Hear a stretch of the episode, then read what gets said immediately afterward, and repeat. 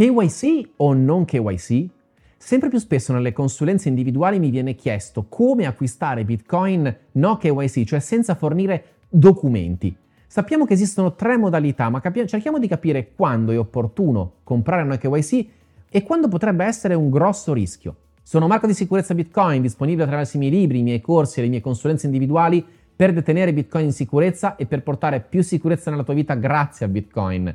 Quest'oggi voglio parlare di K Y C, quella procedura che ci richiede di identificarci per poter acquistare Bitcoin. Sappiamo che molte persone tengono alla propria privacy, giustamente, legittimamente, e non vogliono fornire documenti quando acquistano cripto o Bitcoin. Ora, c'è però un problema importante da considerare, lo faccio presente a tutti quelli che vogliono soprattutto acquistare cifre importanti in modalità no K Y C, cioè senza fornire dati personali inutili o documenti di identità. Nel momento in cui scegliamo la strada no K Y C, dobbiamo ricordarci che uscire, eventualmente vendere quegli stessi asset in futuro potrebbe essere difficile e problematico. Potrebbe richiedere, cioè, di farlo nello stesso modo no K Y C. Se oggi scelgo delle piattaforme, dei servizi, che non approfondirò in questo video, per acquistare Bitcoin senza dare documenti, devo fare attenzione perché potrei trovarmi nella situazione futura in cui magari, auspicabilmente, quegli stessi asset varranno cinque, dieci, cento volte di più, chi lo sa, a dover vendere, a dover tornare in fiat, tornare in euro o dollari, senza riuscire a farlo. Molto spesso sappiamo che quando riceviamo un bonifico bancario, e questa è la modalità con la quale normalmente per esempio gli exchange ricambiano cripto in euro, quello che può succedere è che la banca ci chieda semplicemente la provenienza di quei fondi.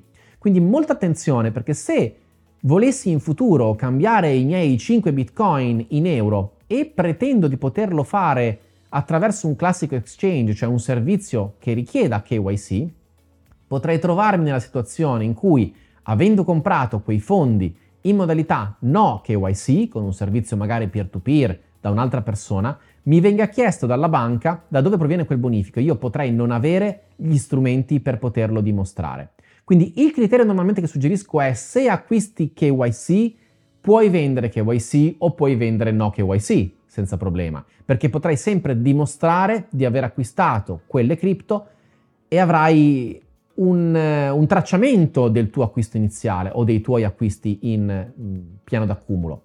Se invece acquisti no K Y C, preparati e tieniti informato, perché potresti dover vendere quegli asset in modalità no K Y C. Oggi potrebbe essere una cosa ancora semplice da fare, ma se in futuro non lo fosse, come potresti dimostrare come hai acquisito quegli asset e quindi come potresti eventualmente, all'atto di una verifica antiriciclaggio o semplicemente di una richiesta di chiarimenti di un grosso bonifico, dimostrare alla banca come hai ottenuto quei fondi? Non sto dicendo che sia impossibile, sto dicendo che potrebbe essere molto complicato, soprattutto se magari oggi quei fondi hanno un valore X e domani varranno dieci o cento volte di più. Quindi il criterio che io suggerisco alle persone che vogliono, eh, diciamo, avventurarsi nel mondo no K Y C è di restare costantemente preparate per poter vendere no K Y C.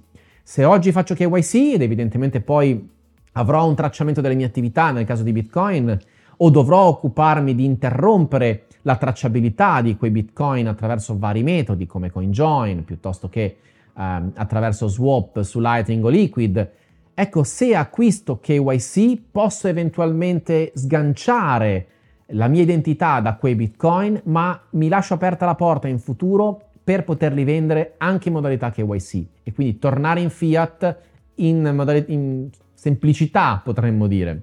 Attenzione però, perché questo non potrebbe essere il caso se invece acquisto no K Y C.